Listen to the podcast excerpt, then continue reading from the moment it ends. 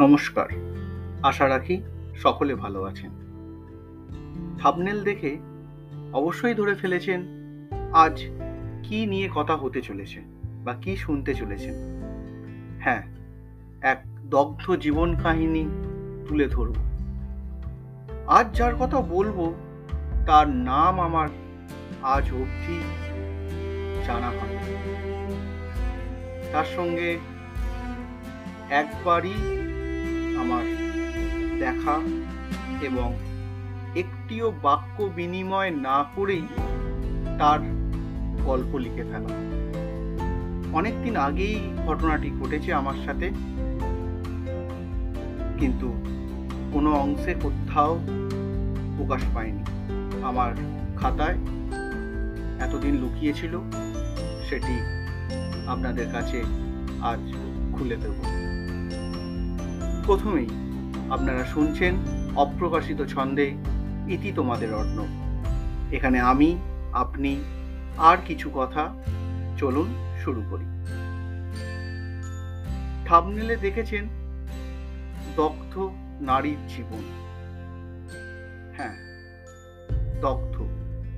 নারীরা দগ্ধ হয়। প্রত্যেক দিন দগ্ধ হয়। যদি বলেন কেন, কীভাবে? তাহলে আমি বলব, ওই যে রান্নাঘরে সকাল থেকে রাত অবধি আগুনের সামনে দাঁড়িয়ে কড়াই খুন্তির সঙ্গে লড়াই করে দগ্ধ হয়। গরমে, ঘামে দগ্ধ হয়। কিংবা অদ্ভুত জেদ সরকারি চাকরি পাবার, কিন্তু পরিবারের মান্যতা না পেলে হাত কেটে দেবার যে মনের দগ্ধতা, সেটা থেকে কি বাঁচতে পারা যায়? কিংবা ধরুন, প্রেমিক, প্রেমিকার মধ্যে মতের মিল হলো না। উত্তর, প্রত্যুত্তর কিংবা পারিপার্শ্বিক চাপ, পারিবারিক চাপ অ্যাসিড ছুঁড়ে দিল মুখেতে। দগ্ধ হয়। মনটা যেমন দগ্ধ হয়, শরীরটাও সেরকমই দগ্ধ হয়। কিংবা ধরুন এটা আমার এই লকডাউনে আমার চোখটা খুলে দিয়েছে। আমি আমার বাড়ির সামনে দিয়ে এক কাকিমাকে রোজ একটা ভ্যান ঠেলে নিয়ে যেতে দেখতাম এবং সেই ভ্যানেতে কাঁচা সবজি আর একটা ওজনদারি থাকতো। জীবনটাকে ওজনদারিতে তিনি মাপতেন। প্রত্যেক দিন কিছু সবজি, দাম একটু বেশি ছিল। কেউ সেভাবে কিনতো না। কিন্তু তার নিজের পেট চালনার জন্য তার জীবনটাকে দগ্ধ করেছে। দগ্ধ করেছে আমাদের মতো সমাজে বসে থাকা ওপর শ্রেণির মানুষগুলোর চোখে। আমরা দেখেও তা না দেখার ভান করে চলেছিলাম। যাই হোক, আজ শুরুতেই যার কথা বলব বলে ঠিক করেছিলাম। সেটা একটা অদ্ভুত রকমের ঘটনা। ঘটনার সূত্রপাত আমি কলেজ থেকে ফিরছিলাম এবং হঠাৎ করে বিকেল বেলায় কালবৈশাখীর ঝড় কোথা থেকে যে চলে এলো ঠাওর করতে পারিনি। অবশ্যই কিছুটা আগে মেঘ করে গিয়েছিল এবং বৃষ্টিটা যে হঠাৎই এবং কোনো রকম পূর্বাভাস ছাড়াই যে চলে আসবে, আমি কল্পনাও করতে পারিনি।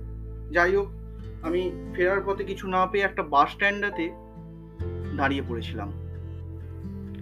অনেক লোকই ছিল, কিন্তু তারপর বাস আসছে বা কোনো যানবাহন আসছে বা কেউ জীবনকে বাজি রেখেই ছুটে এক জায়গা থেকে অন্য জায়গায় চলে যাচ্ছে।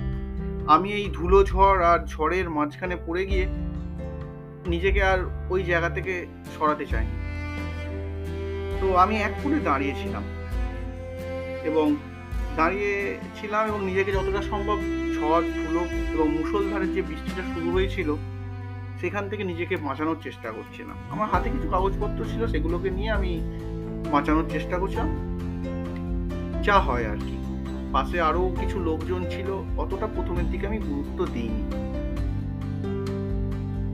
ধীরে ধীরে আকাশ একদম কালো করে এলো। মুষলধারের বৃষ্টি যাকে মানে আমার সামনে কেউ যদি দাঁড়িয়ে থাকে, কাউকে দেখা যাচ্ছিল না।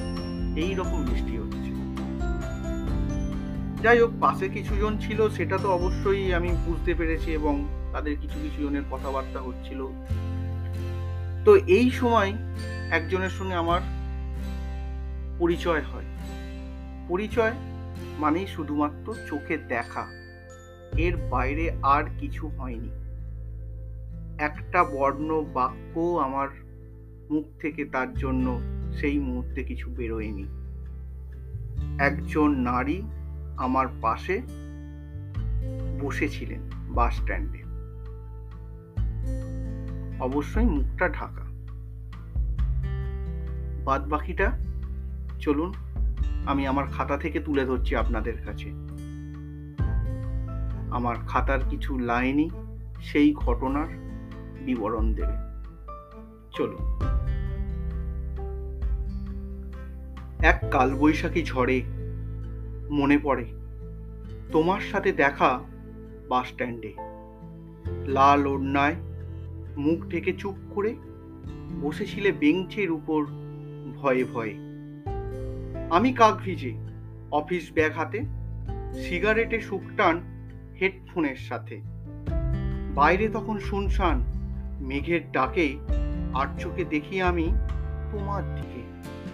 দমকা হাওয়ায় ওড়না গেল যেই উড়ে, দেখি মুখটা যে তোমার অ্যাসিডে পুড়ে।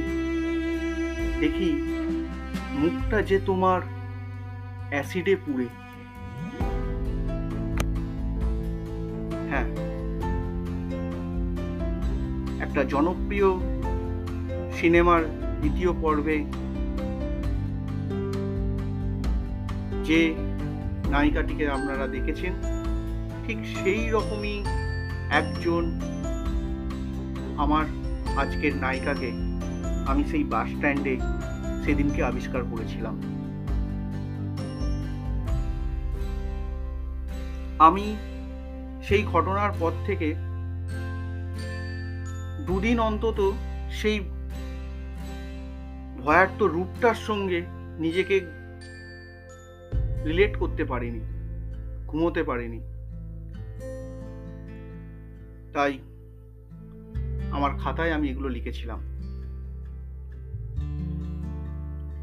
আজকের পর্বে আমি এটা প্রকাশ করলাম ঠিকই, তার সঙ্গে আমি বলতে চাই আমার এই আওয়াজ যতদূর পৌঁছায়,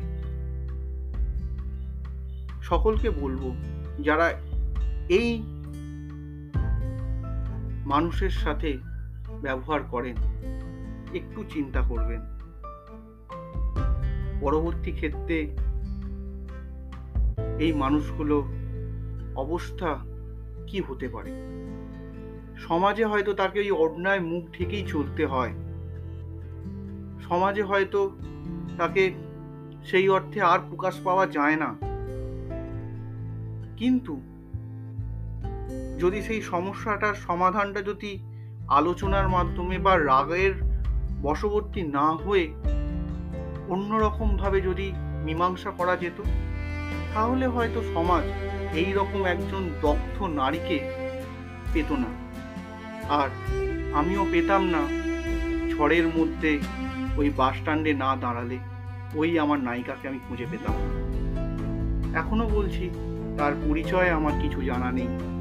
তার সঙ্গে আমার এক বর্ণ বাক্য বিনিময়ও হয়নি।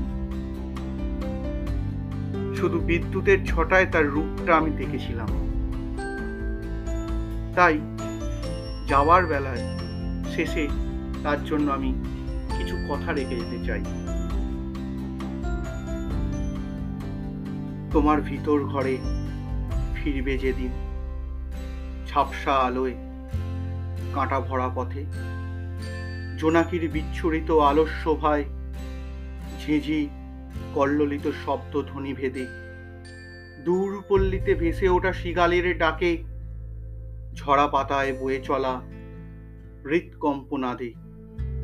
সমাজ উপেক্ষার রক্তচক্ষু অভিসারে। সঙ্গী হয়ে নেবে তো আমায় তোমার রন্ধে। আমি ঠিক দাঁড়িয়ে থাকব চুম্বন শেষে তোমার অপেক্ষায়। আমি ঠিক দাঁড়িয়ে থাকব চুম্বন শেষে তোমার অপেক্ষায়।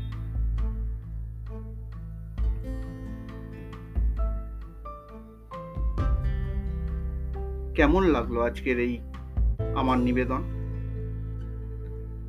যদি ভালো লাগে, তাহলে অবশ্যই একটি রেটিং দিয়ে যাবেন। আর যদি কখনো আপনাদের সঙ্গে এইরকম ঘটনার সম্মুখীন আপনারা কোনোদিন যদি হয়ে থাকেন, সেই অভিজ্ঞতাও আমাকে শেয়ার করতে পারেন।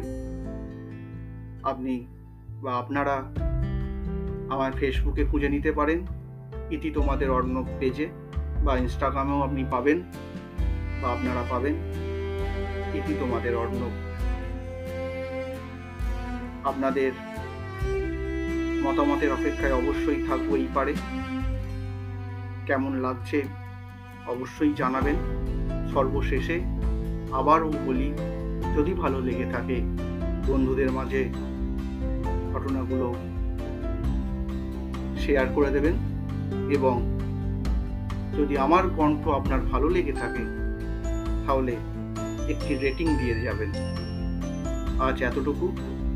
আশা রাখি পরবর্তী কিছু দিনের মধ্যেই এর পরবর্তী পর্ব নিয়ে আমি আসতে পারি। ততদিনের